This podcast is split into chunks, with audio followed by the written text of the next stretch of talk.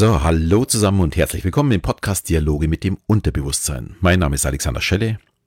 Ja, und nachdem ich zwei Mails bekam, möchte ich das letzte Thema von ja, vor zwei Wochen, Motivation, nochmal aufgreifen. Allerdings geht es heute ja, um unsere Selbstmotivation. Die erste Frage war von Katharina. Es ging um ihre eigene Motivation zum Sport. Kann ich durchaus verstehen. Sport kostet Zeit, oftmals auch Geld, ist anstrengend. Ja, und danach ist man auch noch müde und kann nichts mit sich anfangen. Also es ist irgendwie viele, viele negative Dinge. Es sollte also gut überlegt sein, ob man das auch für sich möchte. Wie auf die Strategie, wie man ja, das am besten angeht, gehe ich heute ein wenig ein. Und dann war noch eine sehr kritische Anmerkung von Rupert. Rupert meinte, Motivation ist häufig ein Betrug, da am Ende nicht das rauskommt, was man sich vorher verspricht. Wie ich finde, eine sehr interessante Perspektive, die ich aber auch aus meiner Sicht beantworten möchte und die ich auch verstehen kann und die auch sehr, sehr gut zu Katharinas Frage passt. Aber fangen wir mal an. Viele Menschen ziehen ihre Motivation aus der Belohnung und nicht aus dem Weg zum Ziel. Das kann durchaus funktionieren, aber das ist die große Frage, macht denn das auch Spaß? Wie bewegt man denn einen Esel? Genau, indem man ihm eine Karotte vorhält und er wird dann dahinter einfach herlaufen und so aufs Ziel zumarschieren. Und so ähnlich ist auch häufig unser Weg der Selbstmotivation. Wir halten uns die Karotte vor die Nase und beginnen zu laufen, um eine Gehaltserhöhung zu bekommen oder befördert zu werden. Ja, und das auch wirklich häufig, ohne dass wir wirklich dabei Spaß haben auf diesem Weg dorthin. Und hier sollte man uns die Frage stellen, wenn der Weg zum Ziel keinen Spaß macht, warum soll ich ihn dann gehen? Ist das Ziel wirklich so gewaltig, dass es sich lohnt, dafür Lebenszeit zu opfern. Und in meinen Augen fängt es schon ja, in der Schulzeit an. Spätestens in der dritten oder vierten Klasse werden die Eltern ganz unruhig, wenn das Ziel Gymnasium in Gefahr ist. Da werden ja acht, neunjährige Kinder zur Nachhilfe geschickt und die lernen dann ganz brav Dinge, an denen ja, sie keinen Spaß haben. Die Ausrede der Eltern, wir wollen ja nur, dass es unseren Kindern später mal gut geht. Ich finde, da ist ja auch nichts daran auszusetzen. Aber sollte es dem Kind nicht auch gut gehen? Sollte der Weg dort nicht auch der ideale Weg sein? Ähm, das, wo die Kinder tatsächlich Selbstmotivation haben, selbst Spaß dran haben? Ich bin Papa von einer 20-Jährigen und einer 16-Jährigen. Und ich glaube, ich kann die Schule auch ganz vernünftig einschätzen. Und nein, meine Kinder haben auch nicht die ganze Zeit an der Schule Spaß. Ganz im Gegenteil, da waren auch viele, viele Sachen dabei, die keinen Spaß machen. Aber als Eltern ist man da auch nur ja, zum Teil mit dabei. Denn auswendig lernen kann ich halt nur mal nicht ändern. Ich möchte da zwei Geschichten aus ja, der Grundschulzeit meiner Kinder erzählen.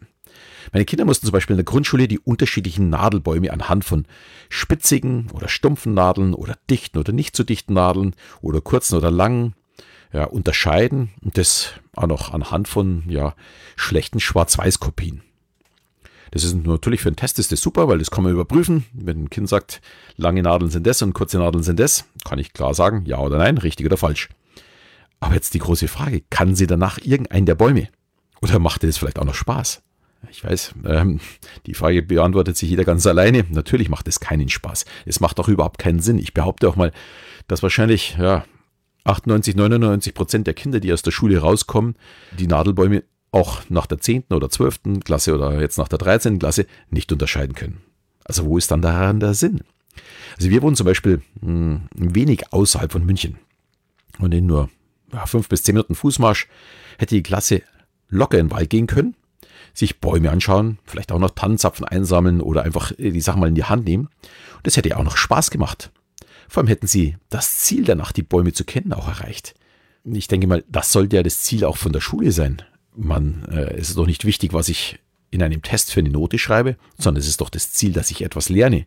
Also nicht die Note ist das Ziel, sondern das Lernen, das Verstehen ist das Ziel. Und bei mir versagt da hier das System Schule total und es wird trotzdem so weitergemacht. Ich habe noch ein Beispiel, das hatten wir mit einer Geige. Ich glaube, das war in der dritten Klasse unserer Älteren. Und sie musste jedes Teil dieser Geige auswendig lernen, also wie so eine Geige aufgebaut ist. Aber sie bekam nicht zu hören, wie so eine Geige klingt. Sie hat also wirklich nur ein Bild gehabt, eine Schwarz-Weiß-Kopie wieder, äh, die schlecht war. Und sie musste einfach die Teile auswendig lernen.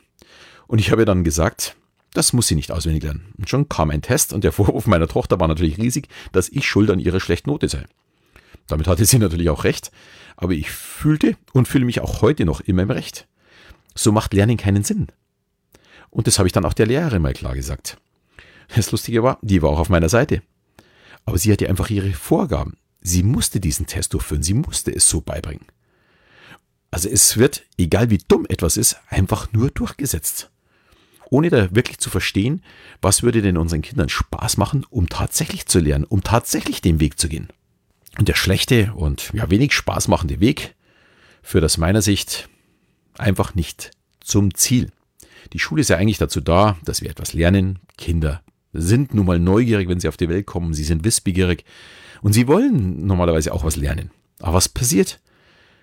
Man geht einfach nur den Weg des großen Ziels. Es werden Noten gegeben, die sind viel, viel wichtiger als die Inhalte. Und damit gesagt, wenn du lernst, dann schreibst du gute Noten. Wenn du gute Noten schreibst, dann hast du einen guten Abschluss. Wenn du einen guten Abschluss hast, dann und so weiter und so fort. Ich glaube, ich brauche nicht mehr weiter erzählen. Jeder versteht, worauf ich hinaus möchte. Wenn du das machst, dann bekommst du am Ende die Karotte.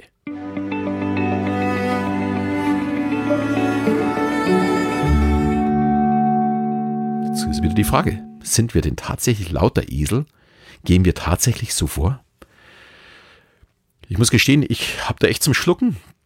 Bin natürlich jetzt mit meinen bald 50 auch schon etwas älter und erfahrener, aber es kann doch nicht sein, dass diejenigen, die für unsere Kinder im, im Ausbildungsbereich verantwortlich sind, nicht auch genau dieses erkennen. So, ich habe das jetzt natürlich auf Kinder bezogen und das gleiche gilt natürlich auch für Erwachsene. Wenn du diesen Scheißjob drei Jahre machst, bekommst du eine Gehaltserhöhung. Aber jetzt die Frage, drei Jahre opfern, um am Ende die Karotte zu bekommen, an der ich mich vielleicht nur ein paar Tage erfreue. Für mich ist das Selbstbetrug. Da bin ich komplett bei Rupert. Wenn ich Lebenszeit opfere, möchte ich mindestens genauso viel zurück, wie ich eingezahlt habe. Normalerweise eher mehr. Da gibt es eine wunderbare kleine Geschichte von John Strelecki, den ich als hervorragenden Autor äh, ja, schätze. Und in seinem Buch Safari des Lebens gibt es eine Geschichte, die spielt in einem kleinen Dorf in Südafrika. Ein Mädchen spielt mit ihren beiden älteren Brüdern immer ein Spiel, wo es darum ging, einen Ring, ich weiß jetzt nicht, ob das ein Seilring war, ist auch vollkommen egal, über etwas zu werfen. Und wer als erstes zehnmal getroffen hat, hatte gewonnen. Und das Mädchen spielte das sehr gerne, da sie dabei häufig gegen ihre älteren Brüder gewann. Und ja, kam natürlich bei den anderen Spielen nicht so häufig vor. Also sie spielte es wirklich sehr, sehr gerne. Nur eines Tages saß sie am Rand und schaute lieber zu. Und Mama Gombe fragte sie, warum sie nicht mitspiele. Sie könne doch das Spiel so gut. Und das Mädchen meinte dann, das Spiel ist sehr, sehr schwer und sie muss sich jedes Mal unheimlich anstrengen, um es zu schaffen. Außerdem ärgerte sie sich jedes Mal, wenn sie einen Fehlwurf hat. Und nur wenn sie am Ende als erste zehnmal getroffen hat, kann sie sich freuen. Und nachdem es dann wieder von vorne losgeht, ist die Freude auch nur sehr, sehr kurz. Daher macht das Spiel gar nicht so richtig Spaß. Und Mama Gombe, das ist die Hauptfigur in diesem Buch, antwortet dann, warum freust du dich nicht bei jedem Mal, wenn du triffst? Du hättest, wenn du gewinnst, also zehnmal so oft Freude für jeden Wurf, der drüber geht. Und selbst wenn du verlierst, kannst du dich immer noch sechs, sieben, acht oder vielleicht sogar neunmal freuen. Wäre das nicht viel schöner und würde dann das Spiel nicht viel mehr Spaß machen? Na klar, genauso ist unser Leben. Wie schlimm ist es, wenn wir uns nur jeden zehnten Tag oder vielleicht noch länger, dass es her ist, dass wir uns freuen. Wir müssen Motivationen finden, die es uns ermöglichen, sich häufiger zu freuen. Und da reicht auch nicht einmal jeden Tag, sondern wirklich mehrmals am Tag. Spaß haben, das Leben genießen. Umso häufiger, dass ich ein Ziel erreiche, also den Ring richtig werfe, umso motivierter werde ich auch. Im Übrigen kann ich die Bücher von John Strelecki jedem nur wärmstens ans Herz legen. Sie sind voll mit ja, Metaphern, die unser Leben spiegeln und regen an, über viele Dinge einfach mal nachzudenken. Wer ihn noch nicht kennt, dem empfehle ich, ja, mit The Big Five for Life anzufangen. Und wer schon in meiner Show war, wird sich vielleicht auch an meine Interpretation der Geschichte am Ende der Show mit meinem Puzzle erinnern und hat da vielleicht so ein ja, kleines Déjà-vu. Strelecki schreibt in dem Buch ja, über den Zweck unserer Existenz und den eigenen Big Five. Wenn ich weiß, was mir im Leben wichtig ist, dann erfüllt der Weg dorthin auch einen Zweck meiner Existenz. Und damit bin ich dann intrinsisch, also von innen raus motiviert. Ich habe Spaß daran, den Weg zu gehen.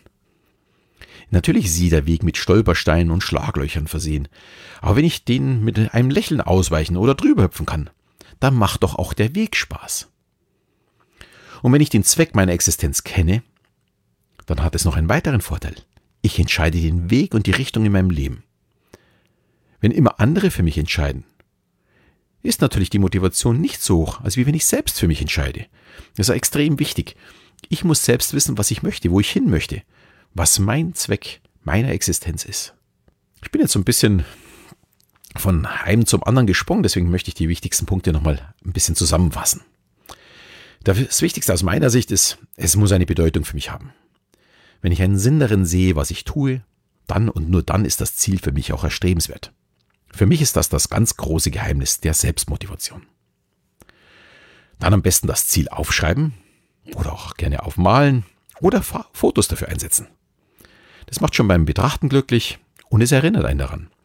Ich bin zum Beispiel ein ganz großer Afrika-Fan. Und auf Instagram interessiert mich eigentlich weniger, was mein Nachbar macht oder wenn jemand auf der Toilette sitzt, sondern ich verfolge die Hashtags Namibia, Botswana und Südafrika. Und ich freue mich jeden Tag über tolle Bilder aus den Regionen und darauf, dass ich im Sommer wieder mit meiner Familie hinfliegen darf. Das sind für mich tägliche Glücksgefühle. Ich freue mich jeden Tag aufs Neue darüber, wo es im Sommer hingeht und auch über diese schönen Bilder. Und ich bin mir sicher, in der heutigen Zeit findet man für jedes Thema irgendwelche interessanten Hashtags, die einem das eigene Ziel ja, näher bringen oder immer wieder daran erinnern. Und das, glaube ich, ist auch sehr, sehr wichtig. Diese Erinnerung äh, lässt unser Ziel auch in uns drin wachsen. Ja, zum Abschluss möchte ich dann noch auf Katharinas Frage zur Motivation für mehr Sport kommen. Stell dir die Frage, warum du es machst. Machst du es für dich oder machst du es für andere? Folgst du mit dem Sport ein Ziel oder machst du es nur, weil jemand anders gesagt hat, du solltest Sport machen?